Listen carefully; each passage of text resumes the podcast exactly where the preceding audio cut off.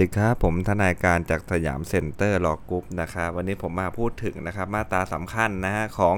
พระธรรมนูญศาลยุติธรรมนะครับนะฮะเป็นอีกข้อหนึ่งที่นะครับส่วนมากก็จะออกข้อสอบไปตามหลักเลยนะครับนะถ้าเราได้หลักเนี่ยนะฮะก็มีโอกาสอย่างน้อยๆมีอะไรให้เขียนแน่นอนนะครับนะต้องถ้าสมมติมันมีสักสองสามประเด็นเนี่ยผมว่าอย่างน้อย 2 ประเด็นเนี่ยเป็นออกหลักนะครับเรามาดูมาตราสำคัญมาตราแรกคือมาตรา9นะฮะเป็นเรื่องของผู้ทำการแทน ในศาลจังหวัดหรือศาลแขวงนะครับ มาตรา9บอกว่านะฮะในศาลจังหวัดหรือศาลแขวงให้มีผู้พิพากษาหัวหน้าศาลศาลละ 1 คนนะครับ ก็คือว่ายังไงฮะก็คือเป็นตำแหน่งที่สูงที่สุดของศาลนั่นแล้วนะครับ เป็นผู้พิพากษาหัวหน้าศาลนะฮะนะครับเขาก็จะมีเอ่ออำนาจมีอะไรอย่างเงี้ยค่อนข้างที่จะมาช่วยงานนะครับ ที่ทำให้แต่ละศาลเนี่ยเป็นไปด้วยความเรียบร้อยได้ค่อนข้างค่อนข้างเยอะเลยนะฮะโดยเฉพาะกรณีที่มีเหตุสุดวิสัยนะครับ ที่ไม่สามารถจะนั่งพิจารณาต่อได้ หรือว่า ไม่สามารถทำความพิพากษาต่อไปได้เนี่ยนะครับตรงนี้จะช่วยได้เยอะเลยเดี๋ยวเรามาดูกันนะฮะจะอยู่ในมาตรา 28 กับ 29 นะครับแต่เอามาตรา 9 ก่อนนะเขาบอกว่าให้มีผู้พิพากษาหัวหน้าศาลสาระ 1 คนนะครับเมื่อตำแหน่งผู้พิพากษาหัวหน้าศาลนะครับจังหวัดนะฮะหรือผู้พิพากษาหัวหน้าศาลแขวงว่างลงนะฮะหรือผู้ดำรงตำแหน่งดังกล่าวไม่อาจปฏิบัติราชการได้ว่างลง ไม่อาจปฏิบัติราชการได้ ให้ผู้พิพากษาที่มีอาวุโสสูงสุด ในศาลนั้นเป็นผู้ ทำการแทนนะครับนะระบบศาลก็ถือผู้อาวุโสสูงสุดนะครับนะให้เป็นผู้ทำการแทนถ้าผู้พิพากษาท่านผู้พิพากษาหัวหน้าศาลว่างลงนะครับ หรือว่าไม่อาจปฏิบัติราชการได้นะถ้าผู้ที่มีอาวุโสสูงสุดในศาลนั้น ไม่อาจปฏิบัติราชการได้ทำยังไง ก็ให้ผู้พิพากษาที่มีอาวุโสถัดลงมาตามลำดับเป็นผู้ทำการแทนนะครับในกรณีที่ยังไงครับ สมมุตินะฮะแต่ในทางปฏิบัติมันไม่มีหรอกนะฮะแต่ในทางทฤษฎีคือว่า ถ้าไม่มีผู้ทำการแทนตามวรรคสองเลยล่ะนะครับ คือทั้งศาลเนี่ยมีผู้พิพากษาหัวหน้าศาลนะครับ คนเดียวเลยนะฮะหลังลงจากนั้นมาไม่มีผู้พิพากษาที่ที่มีวโสลงรองลงมาทำการแทนเลยนะครับ ก็ทางปฏิบัติคือประธานศาลฎีกาก็จะสั่งให้ผู้พิพากษาคนหนึ่ง เป็นผู้ทำการแทนก็ได้นะฮะแต่ต้องเป็นประธานศาลฎีกาเป็นผู้สั่งนะครับ ให้ผู้พิพากษาคนหนึ่งเป็นผู้ทำการแทนนะฮะผู้พิพากษาอาวุโส หรือผู้พิพากษาประจำศาลจะเป็นผู้ทำการแทน นะฮะในตำแหน่งตามวรรคหนึ่งไม่ได้นะครับนะก็คือกฎหมายบอกไว้ว่าถ้าผู้พิพากษาอาวุโสนะครับหรือว่าผู้พิพากษาประจำศาลเนี่ยนะฮะสองตำแหน่งเนี่ยนะครับไม่สามารถจะเป็นผู้ทำการแทนนะครับในตำแหน่งตามวรรคหนึ่งไม่ได้นะแสดงว่าถ้าข้อสอบออกมา เขาก็จะออกให้นะครับผู้พิพากษาทั้งนี่แหละนะสองตำแหน่งนี่แหละมาเป็นผู้ทำการแทนนะแล้วก็แค่ตอบว่าเป็นไม่ได้นะครับ เพราะว่ามาตรา9วรรคท้ายห้ามไว้นะครับผู้พิพากษาอาวุโสให้ท่านได้พักเถิดนะฮะหรือผู้พิพากษาประจำศาลก็ยังไงฮะรอให้ท่านอาจจะ มีประสบการณ์มากขึ้นอะไรอย่างเงี้ยนะครับแล้วค่อยมาเป็นผู้ทำการแทนนะฮะมาตรา 11 ครับ เป็นอำนาจหน้าที่ของประธานศาลต่างๆนะฮะอธิบดีผู้พิพากษาชั้นชั้นต้น ผู้พิพากษาหัวหน้าศาลรองประธานศาลต่างๆ หรือรองอธิบดีผู้พิพากษาศาลชั้นต้นนะครับ มาตรา 11 นะฮะประธานศาลฎีกา ประธานศาลอุทธรณ์ประธานศาลอุทธรณ์ภาค อธิบดีผู้พิพากษาศาลชั้นต้น ผู้พิพากษาหัวหน้าศาลนะครับ ก็คือยังไงฮะนะเหมือนประมุขของแต่ละ ฝ่ายเลยเห็นไหมฮะทั้งศาลฎีกาศาลอุทธรศาลอุทธรภาคศาลชั้นต้น แล้วก็แต่ละศาลนะผู้พิพากษาหัวหน้าศาลเนี่ยต้องรับผิดชอบราชการของศาลให้เป็นไปโดยเรียบร้อยนะครับ และตรงไอ้ไอ้รับผิดชอบในราชการให้เป็นไปโดยเรียบร้อยเนี่ยไม่ออกข้อสอบนะแต่ตรงนี้ออกข้อสอบว่าให้มีอำนาจและหน้าที่ในต่อไปนี้ด้วยนะครับอนุหนึ่งคืออะไร นั่งพิจารณาและนั่งพิจารณาและพิพากษาคดีใด ๆ ของศาลนั้นนะหรือเมื่อได้ตรวจสำนวนคดีใดแล้วมีอำนาจทำความเห็น แย้งได้นะครับ แสดงว่านี่คือเป็นสิทธิ์ขาดเลยเห็นไหมฮะเรื่องนั่งพิจารณาและพิพากษาคดีใด ๆ ของศาลนั้นเนี่ยนะครับไม่น่าออกสอบนะแต่จะออกสอบตรงที่ว่า พอได้ไปตรวจสำนวนคดีไหนเนี่ยสามารถทำความเห็นแย้งได้นะครับ แสดงว่าในทางปฏิบัติก็น่าจะเป็นผู้พิพากษาหัวหน้าศาลถูกไหมฮะไปดูสำนวนคดีไหนแล้วไม่น่าจะตัดสินอย่างนี้นะ เพราะว่าความเห็นของท่านก็ขัดแย้งกันได้อยู่แล้วถึงมีประชุมใหญ่ถูกไหมฮะถึงมี3ศาลนี่แหละเพราะว่าข้อเท็จจริงเดียวกัน ใช่ไหมฮะแต่ว่าความเห็นอาจจะไม่เหมือนกันอันนี้เรื่องปกติมากในเรื่องของทางกฎหมายนะครับเพราะนั้นเนี่ยถ้าเกิดผู้พิพากษาระดับบิ๊กบิ๊กทั้งหลายนะอย่างเช่นประธานศาลฎีกานะประธานศาลอุทธรณ์ประธานศาลอุทธรณ์ภาคอธิบดีผู้พิพากษาศาลชั้นต้นนะครับหรือผู้พิพากษาหัวหน้าศาลเนี่ยเขาไปตรวจสำนวนคดีใด ๆนะครับเขาก็ย่อมมีอำนาจที่จะทำความเห็นแย้งได้ด้วย แต่ต้องตรวจสำนวนก่อนนะฮะต้องตรวจสำนวนก่อนนะครับเคยมีข้อสอบอยู่สมัยหนึ่งเนี่ยเอาตัวเขาเรียกว่าอะไรอะซีล็อก แผ่นเดียวมาให้ดู ไปเอาตัวร่างคำพิพากษามาให้ดูนะครับ ก็ไปทำความเห็นแย้งอะไรเงี้ยอันนี้ทำไม่ได้นะครับ ต้องตรวจสำนวนคดีหมายความว่ามาเป็นปึกๆเลยมาทั้งสำนวนนั่นแหละนะถึงจะทำความเห็นแย้งได้นะครับสองสั่งคำร้องคำขอต่างๆ ที่ยื่นต่อตนนะครับสามตระมัดระวังการใช้ระเบียบวิธีการต่างๆ 4 ให้คำแนะนำของผู้พิพากษา 5 เรื่องมูลกับเจ้าพนักงานฝ่ายปกครอง 6ทำรายงานสารคดี 7 มีอำนาจหน้าที่อื่นตามกฎหมาย อันเนี้ยไม่ออกสอบนะครับจอสอบที่คือวรรคท้ายครับ ให้รองประธานศาลฎีกา รองประธานศาลอุทธรรองประธานศาลอุทธรภาคหรือรองอธิบดีผู้พิพากษาศาลชั้นต้นนะมีอำนาจตามมนุษย์สองด้วย ก็คือมีอำนาจในการที่จะสั่งคำร้องต่างๆนะครับ ที่ยื่นต่อต้นนะครับนะแล้วมีหน้าที่ช่วยประธานศาลฎีกาประธานศาลอุทธรประธานศาลอุทธรภาคอธิบดีผู้พิพากษาศาลชั้นต้น แล้วแต่กรณีนะครับตามที่ได้รับมอบหมายมา แสดงว่าเปราะแรกถ้าจะออกข้อสอบก่อนเลยคืออะไรฮะรองพวกนี้นะฮะรองประธานศาลฎีกานะ number two เนี่ยนะเขาดันไปอะไรครับ ตรวจสำนวนแล้วไปทำความเห็นแย้ง อันนี้คือออกแบบกรุณาเรามากๆเลยนะ ถ้าออกอย่างนั้นนะครับ เราก็บอกเลยว่าไม่ได้นะครับ มันเป็นอำนาจของนะครับ ท่านประธานศาลฎีกา ประธานศาลอุทธรประธานศาลอุทธรภาคนะปฏิบัติผู้พิพากษาชั้นต้นหรือผู้พิพากษาหัวหน้าศาลเท่านั้นแหละที่จะมีอำนาจตามวรรคหนึ่งนะฮะตามเอ่อตามตามมนุษย์หนึ่งนะฮะถ้าตามมนุษย์สองเนี่ยก็จะเป็นรองนะรองทั้งหลายก็จะสามารถทำได้ก็คือว่าสั่งคำขอนะครับ แต่จะไปตรวจสำนวนแล้วทำความเห็นแย้งไม่ได้นะ มาตรา 14 ครับอำนาจหน้าที่ของอธิบดีนะฮะและรองอธิบดีผู้พิพากษาภาคนะครับ มาตรา 14ฮะให้อธิบดีผู้พิพากษาภาคเนี่ยเป็นผู้พิพากษาในศาลนะที่อยู่ในเขตอำนาจด้วยผู้หนึ่งนะครับนะผู้พิพากษาภาคนะฮะ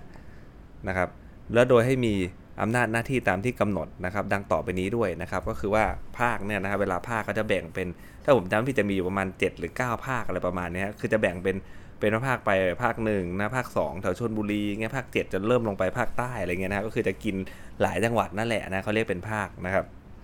นะก็บอกว่าให้อธิบดีผู้พิพากษาภาคเนี่ยเป็นผู้พิพากษาในเขตศาลที่อยู่ในเขตอำนาจโดยเกาะกี่จังหวัดก็นับไปนะในภาคนั้นนะนะครับ โดยให้มีอำนาจและหน้าที่ตามที่กำหนดไว้ในมาตรา 11วรรคหนึ่งนะครับ ก็จะมีอำนาจหน้าที่เนี่ยตาม 11วรรคหนึ่งเลยนะครับ ก็คืออะไรฮะก็คือสามารถที่จะ ทำได้ทั้งหมดเลยนะครับ ในภาคตัวเองนะนะในภาคตัวเองนะครับ และมีอำนาจหน้าที่ดังต่อไปนี้ด้วยก็คือว่าสั่งให้หัวหน้าสำนักงานนะครับ ประจำศาลยุติธรรมรายงานเกี่ยวด้วยคดีนะฮะหรือรายงานด้วยกิจการอื่นในศาลที่อยู่ในเขตอำนาจของตนนะฮะแสดงว่าที่ปดีผู้พิพากษาภาคนะครับ ถ้าในภาคตัวเองก็สามารถที่จะยังไงฮะสามารถที่จะตรวจสำนวนนะครับ แล้วก็ทำความเห็นแย้งได้นะครับนะที่ปดีผู้พิพากษาภาคแต่ต้องอยู่ในภาคของตนนะครับ สองครับในกรณีจำเป็นจะสั่งให้ผู้พิพากษาคนใดคนหนึ่งเนี่ยนะในศาลที่อยู่ในเขตอำนาจของตนนะครับ หลาย ๆ จังหวัดเนี่ยที่อยู่ในภาคเนี่ยไปช่วยงานชั่วคราวนะมีกำหนดไม่เกิน 3 เดือน โดยได้รับความยินยอมจากผู้พิพากษานั้นก็ได้นะแล้วก็รายงานไปศาลฎีกาทันทีนะครับอาจจะเป็นท่านที่อาจจะถนัดบางรูปคดีเป็นพิเศษเงี้ยนะก็ส่งไปช่วยงานชั่วคราวแต่ต้องไม่เกิน 3 เดือนนะครับโดยได้รับความยินยอมด้วยนะฮะแล้วก็รายงานไปศาลประธานศาลฎีกาทันทีนะครับให้รองอธิบดีผู้พิพากษาภาคเนี่ยเป็นผู้พิพากษาในศาลที่อยู่ใน เขตอำนาจด้วยนะครับ โดยให้มีอำนาจตามที่กำหนดไว้ในมาตรา 11วรรคหนึ่งอนุ2นะและให้มีหน้าที่ช่วย อธิบดีผู้พิพากษาภาคตามที่อธิบดีผู้พิพากษาภาคได้มอบหมายนะครับ ก็คือว่ารองเนี่ยนะครับก็จะเป็นผู้พิพากษาที่มีอยู่ในเขตอำนาจนั้นด้วยนะฮะนั่งพิจารณาได้นะครับ แล้วก็สามารถสั่งคำร้องคำขอต่างๆ ได้ แต่เห็นไหมฮะรองไงก็จะไม่สามารถไปตรวจสำนวนและทำความเห็นแย้งได้นะครับน่าจะต้องเป็นเรื่องของประธานหรือว่าอธิบดีผู้พิพากษาภาค ทำในเขตอำนาจของตนเท่านั้นนะฮะทำในผู้เนี่ยศาลจังหวัดต่าง ๆ ที่อยู่ในเขตแต่ละภาคก็จะมีจำนวนจังหวัดที่อยู่ในภาคไม่เท่ากันนะฮะมาตรา 16 ครับเป็นเขตอำนาจของศาลแพ่งและศาลอาญานะครับศาลชั้นต้นมีเขตตามที่นะพระราชบัญญัติจัดตั้งศาลกำหนดไว้นะกรณีมีความจำเป็นต้องเปลี่ยนแปลงเขตอำนาจศาลเพื่อประโยชน์นะในการดำเนินความยุติธรรมแก่ประชาชนให้ตราเป็นพระราชกิจสฎีกานะ ศาลแพ่งและศาลอาญานะมีเขตตลอดท้องที่กรุงเทพมหานครนะครับอยู่ในศาลแพ่งกรุงเทพใต้ตลิ่งชันอะไรก็ว่าไปอันนี้ไม่ออกนะกรณีที่มีการฟ้องนะครับ มีการถ้าจะออกเนี่ยน่าจะออกได้มากสุดก็คือ 16วรรคสามนะในกรณีที่มีการฟ้องคดีต่อศาลแพ่งหรือศาลอาญานะถ้าเขตนะครับเกิดนอกเขตของอะไรคดีนั้นเกิดนอกเขตของศาลแพ่งศาลอาญาศาลแพ่งหรือศาลอาญาแล้วแต่กรณีก็อาจใช้ดุลยพินิษรับไว้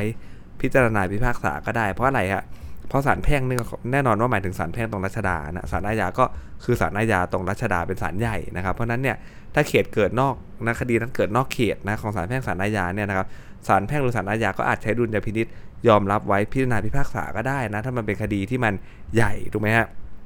นะครับหรือมีคำสั่งโอนไปยังศาลยุติธรรมอื่นที่มีเขตอำนาจก็ได้นะครับ หรือจะรับไว้เองก็ได้นะฮะแล้วเดี๋ยว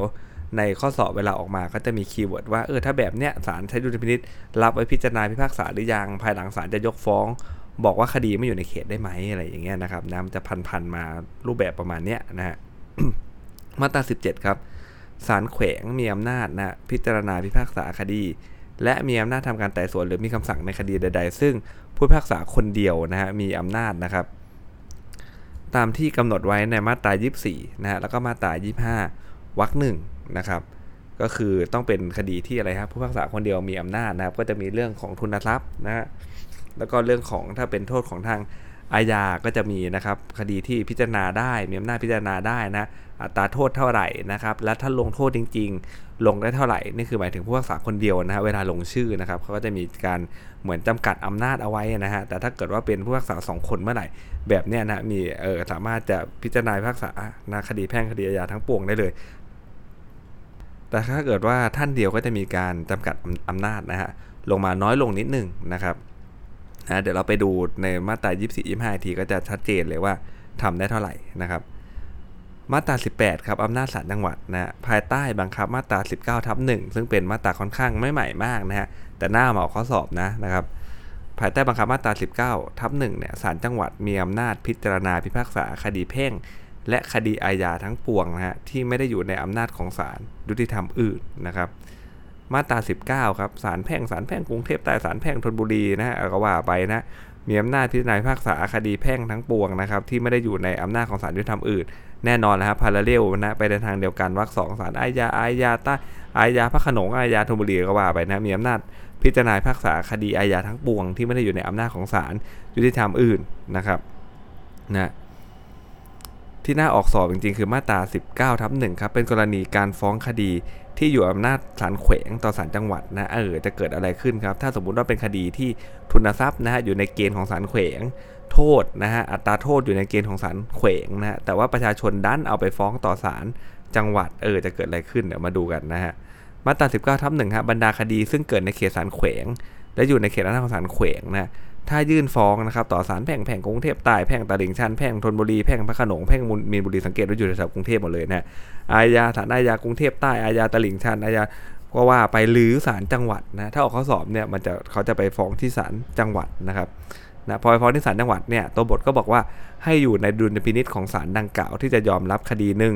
เออยอมรับนะฮะพิจารณาพิพากษานะเออยอมรับพิจารณาคดีใดคดีหนึ่ง ที่ยื่นฟ้องเช่นนั้น หรือมีคำสั่งโอนคดี ไปยังศาลแขวงที่มีเขตอำนาจก็ได้นะครับ ถ้าอยู่ในดุลพินิษนะ แสดงว่าไม่รับก็ได้ถูกไหมฮะจะยอมรับพิจารณาก็ได้ เพราะว่าอะไรฮะระดับถ้าเกิดศาลแขวงยังพิจารณาได้เนี่ยศาลจังหวัดย่อมพิจารณาได้อยู่แล้ว ถูกไหมฮะไม่มีปัญหาเลยนะครับเขาบอกว่าเป็นดุลพินิษที่จะยอมรับไว้นะฮะหรือสั่งโอนไปยังศาลแขวงก็ได้ แต่ต้องสั่งโอนนะฮะสั่งโอนคดีไปยังศาลแขวงนะครับ และไม่ว่ากรณีประการใดครับ ถ้าเกิดว่าศาลแพ่งแพ่งกรุงเทพใต้เป็นตลิ่งชันหรือว่าอะไรก็ว่าไปในอาญาหรือศาลจังหวัดนะฮะได้มีคำสั่งรับฟ้องคดีเช่นว่านั้นแล้วนะครับ ให้ศาลดังกล่าวพิจารณาพิพากษาคดีนั้นต่อไปนะถ้าคุณรับฟ้องไว้แล้วคือ ถ้าคุณจะไม่รับก็ต้องไม่รับตั้งแต่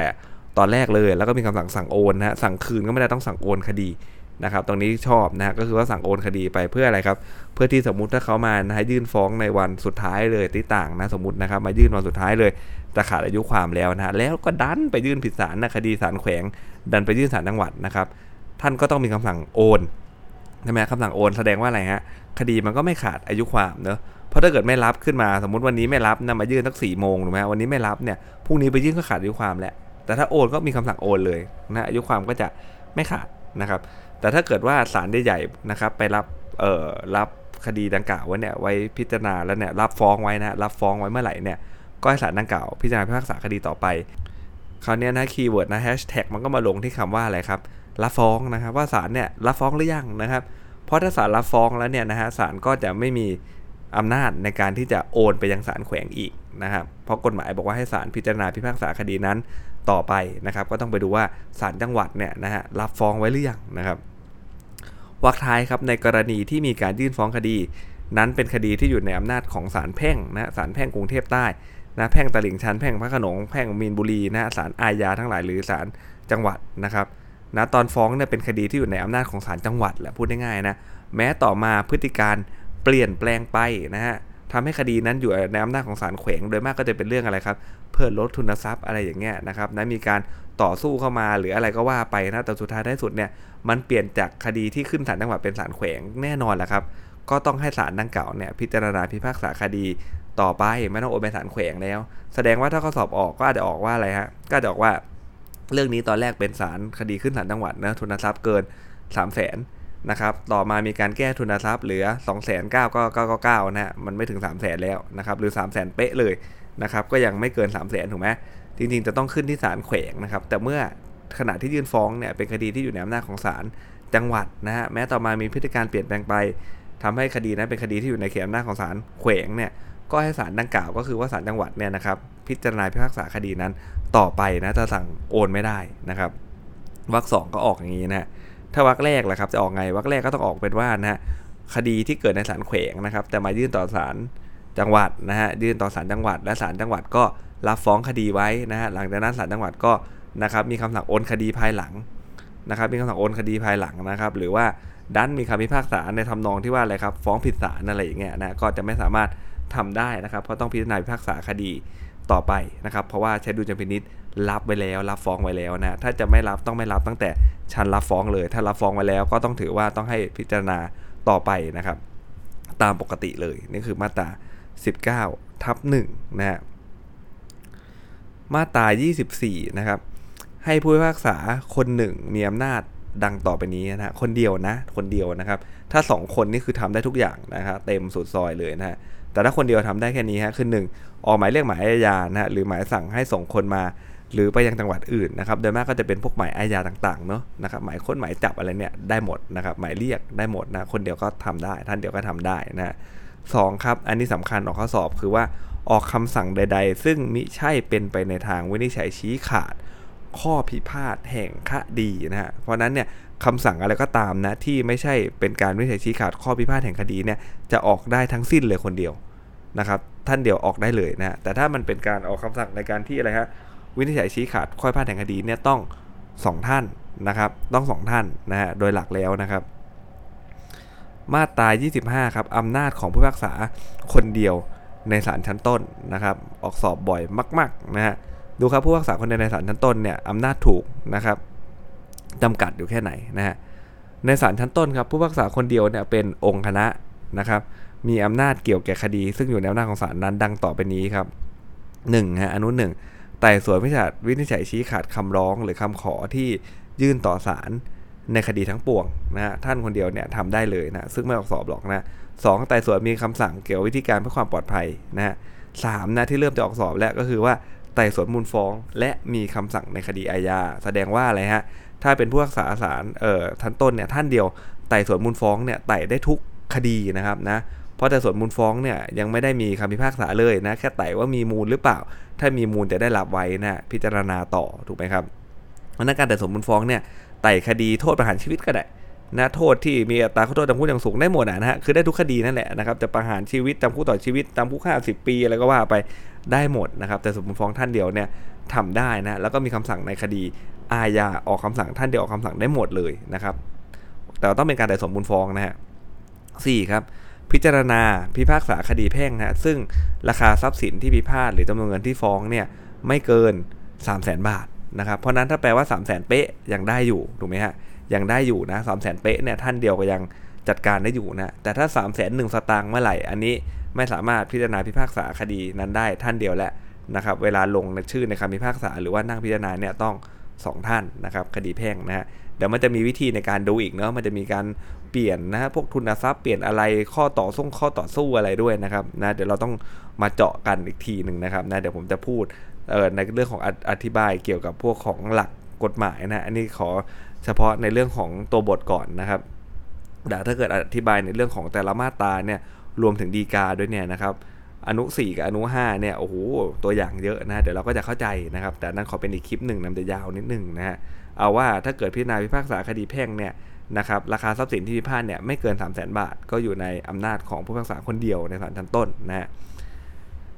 ห้าครับพิจารณาพิพากษาคดีอาญาซึ่งกฎหมายกำหนดอัตราโทษจำคุกอย่างสูงไว้ไม่เกินนะครับสปีปรับไม่เกินหกหมื่นบาทนะสปีปรับไม่เกิน 60,000 บาทนะครับหรือทั้งจำทั้งปรับนี่คือมีอำนาจในการพิจารณานะครับมีอำนาจในการพิจารณานะครับมาดูก่อนเลยนะเวลาคดีขึ้นศาลมาดูหน้าสำนวนปุ๊บเออเกิน 3 ปี 6 0,000 แล้วบอกไม่เกินโอเค นะครับพิจารณาได้นะแต่สมมติฟ้องแต่ได้อยู่แล้วนะคดีไหนก็ได้นะแต่แต่พิจารณาเนี่ยดู 3 ปี 60,000ต่างสูงนะนะครับแต่ว่านะครับสามปี60,000เนี่ยนะสมมุติว่ารับมานะครับพิจารณาปุ๊บแต่จะอะไรครับลงโทษจำคุกเกิน 6 เดือน หรือปรับเกิน 10,000 บาทไม่ได้นะครับ หรือทั้งโทษทั้งทำทั้งปรับอะไรเนี่ยนะอย่างใดอย่างหนึ่งเกินอัตราที่กล่าวมาไม่ได้ เพราะนั้นเนี่ยถ้าเกิดท่านเดียวนะครับนะฮะพิพากษาคดีสมมุติเป็นคดีช่อโกงก็ได้นะอัตราโทษอย่างสูงนะไม่เกิน 3 ปีนะครับท่านก็ นะพิจารณาได้นะครับ พิจารณาท่านเดียวได้นะแต่เมื่อตอนจะลงโทษสมมุติท่านจะลงโทษเกิน 6 เดือนล่ะนะครับหรือท่านจะปรับเกิน 10,000 บาทนะไม่ว่าอย่างใดอย่างหนึ่งสูงกว่านะครับหรือสมมุติว่าท่านจะลงโทษ 5 เดือน แต่ท่านจะปรับ1 1 0 0 0 บาทอย่างเงี้ยอันเนี้ยนะครับก็ไม่สามารถทำได้มันจะเป็นเกิดเหตุเอออันไม่อาจจะเป็นอันไม่อาจก้าวล่วงได้นะในการทำความพิพากษา ซึ่งก็จะมีกฎกติกาให้จะต้องทำตามนะครับ เพราะนั้นเนี่ยนะอนุ5เนี่ยก็จะบอกไว้ว่าจะต้องเป็นเท่าไหร่ นะครับในการที่พิจารณาคดีนะแล้วตอนที่จะลงโทษเนี่ยแม็กซิมัมที่ท่านเดียวลงได้เท่าไหร่นะครับถ้าท่านจะลงเกินกว่านั้นเนี่ยนะครับก็จะต้องนะฮะทำตามนะครับมาตราเอ่อ29 นะครับเดี๋ยวเราจะไปว่ากันอีกทีหนึ่งนะว่าต้องทำยังไงนะนะครับ มาตรา 26 นะครับภายใต้บังคับมาตรา 25 ในการพิจารณาพิพากษาคดีของศาลชั้นต้น นอกจากศาลแขวงและศาลยุติธรรมอื่นนะซึ่งพรบจัดตั้งศาลเนี่ย กำหนดไว้เป็นอย่างอื่นนะครับ ก็คือพูดง่ายๆครับในการพิจารณาพิพากษาคดีของศาลชั้นต้นเนี่ยนะครับ นอกจากศาลแขวงนะครับและที่ศาลยุติธรรมซึ่งพรบเขามีกำหนดเฉพาะไว้นะฮะเป็นอย่างอื่นเนี่ยต้องมีผู้พิพากษาอย่างน้อย 2 คนนะอย่างน้อยนะสคน และต้องไม่เป็นผู้พิพากษาประจำศาลเกิน 1 คนนะครับ จึงเป็นองค์คณะที่มีอำนาจพิจารณาพิพากษาคดีแพ่งหรือคดียาทั้งปวงนะครับ แสดงว่าท่าน 2 คนนะนะเป็นผู้พิพากษาจังหวัดนะครับนะประจำศาลจังหวัดเนี่ยหท่าน กับผู้สาประจำศาลหนึ่งท่าน อันนี้ได้แล้วถูกไหมฮะ เป็นองค์คณะที่มีอำนาจพิจารณาพิพากษาคดีแพ่งคดีอาทั้งปวง แต่ถ้าเป็นผู้พิพากษาประจำศาลเนี่ยสองท่านเลยนะครับ เป็นองค์คณะอันนี้ไม่ได้นะครับนะจะหลักการเดียวคล้ายๆ กับนักบินกับนักบินผู้ช่วยนะฮะกับตัน กับนักบินผู้ช่วยนะก็คือว่าจะต้องมีคนหนึ่งที่เขาเป็น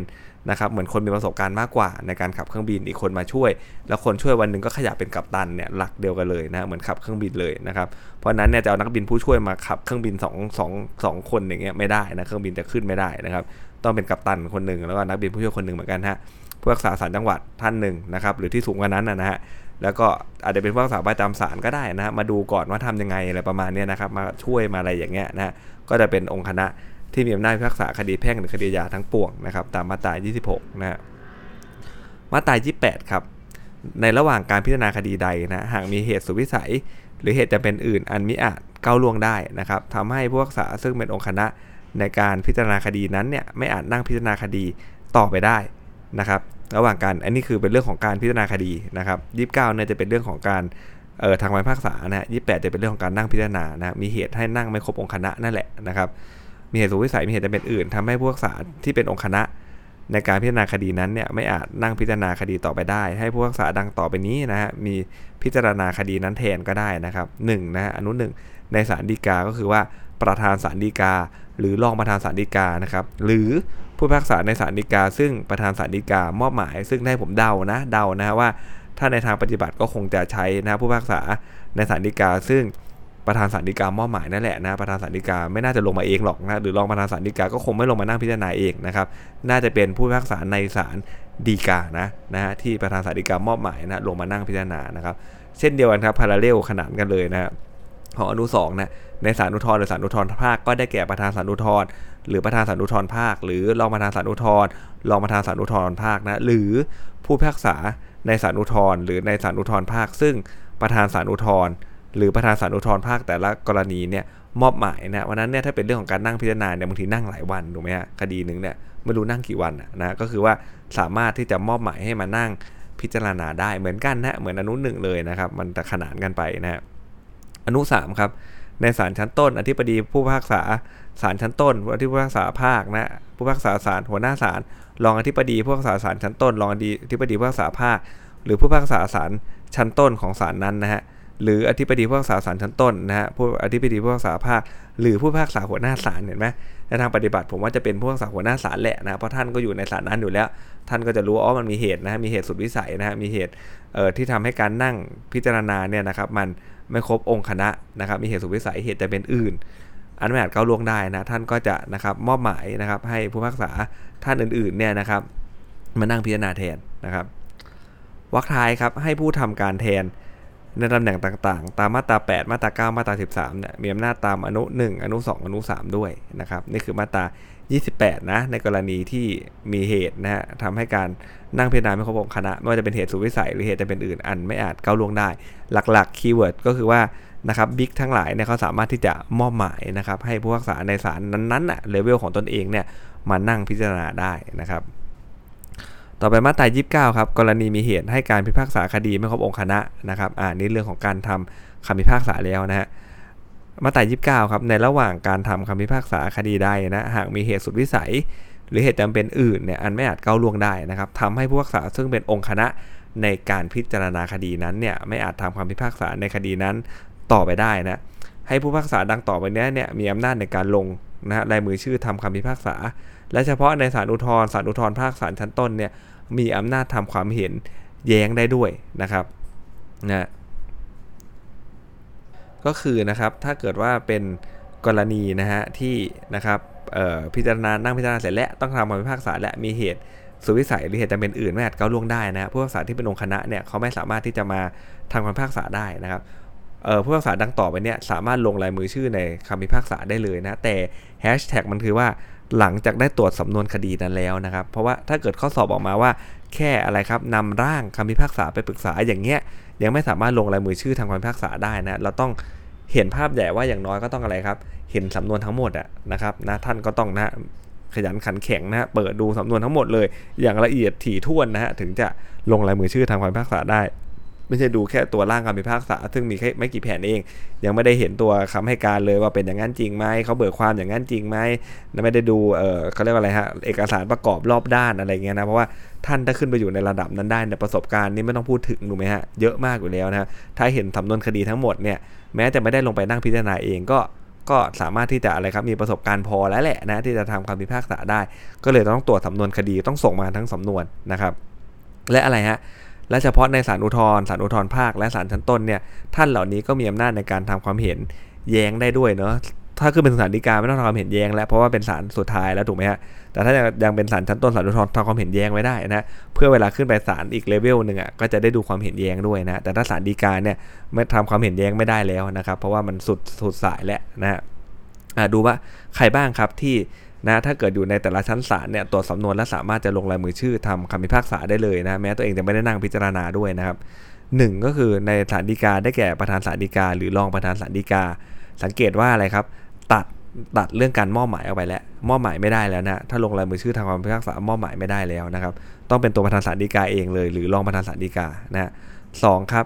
ในศาลอุทธรณ์ศาลอุทธรณ์ภาคนะได้แก่ประธานศาลอุทธรณ์ ประธานศาลอุทธรภาครองประธานศาลอุทธรหรือรองประธานศาลอุทธรภาคแล้วแต่กรณีนะครับนะที่เกิดบ่อยๆที่สุดผมว่าอนุ3แหละในศาลชั้นต้นนะฮะได้แก่อธิบดีผู้พิพากษาศาลชั้นต้น อธิบดีผู้พิพากษาภาคนะรองอธิบดีผู้พิพากษาศาลชั้นต้น รองอธิบดีผู้พิพากษาภาค หรือผู้พิพากษาหัวหน้าศาลผมว่าบ่อยสุดเลยคือผู้พิพากษาหัวหน้าศาลในศาลนั้นๆนะครับนะเกิดเหตุสุวิสัยเหตุจะเป็นอำนาจไม่ก้าวลงได้ ตรวจสำนวนคดีปุ๊บก็สามารถลงลายมือชื่อในคำพิพากษาได้นะครับ ให้ผู้ทำการแทนในตำแหน่งต่างๆ ตามมาตรา 8 มาตรา 9 และมาตรา 13 เนี่ย มีอำนาจตามอนุ 1 อนุ 2 อนุ 3 นั้นด้วยนะครับ ต่อไปมาตรา 30 ครับ เหตุจะเป็นอื่นอันไม่อาจก้าวล่วงได้ตาม 28 29 เนี่ย หมายถึงกรณีที่ผู้พักษาซึ่งเป็นองค์คณะนั่งพิจารณาคดีนั้นเนี่ยพ้นไปจากตำแหน่งที่ดำรงอยู่นะครับนะมาตรา 30 นะฮะ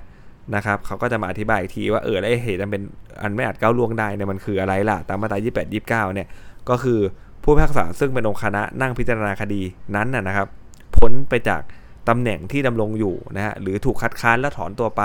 หรือไม่อาจปฏิบัติราชการจนไม่สามารถนั่งพิจารณา หรือทางความพิพากษาในคดีนั้นได้ ก็คือเป็นเรื่องเฉพาะตัวนะครับของท่านนั้นๆนะฮะถ้าตามมาตรา 30 นะเป็นเรื่องที่เกี่ยวกับท่านนั้นๆเลยนะครับนะเขาพ้นจากตำแหน่งที่เขาดำรงอยู่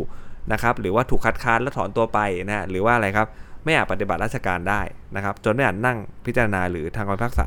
ในคดีนั้นได้ นี่จะเป็นเรื่องที่เกี่ยวกับศาลท่านนะฮะก็คือว่าที่ตัวของศาลท่านเลยมาตรา 30 นะครับ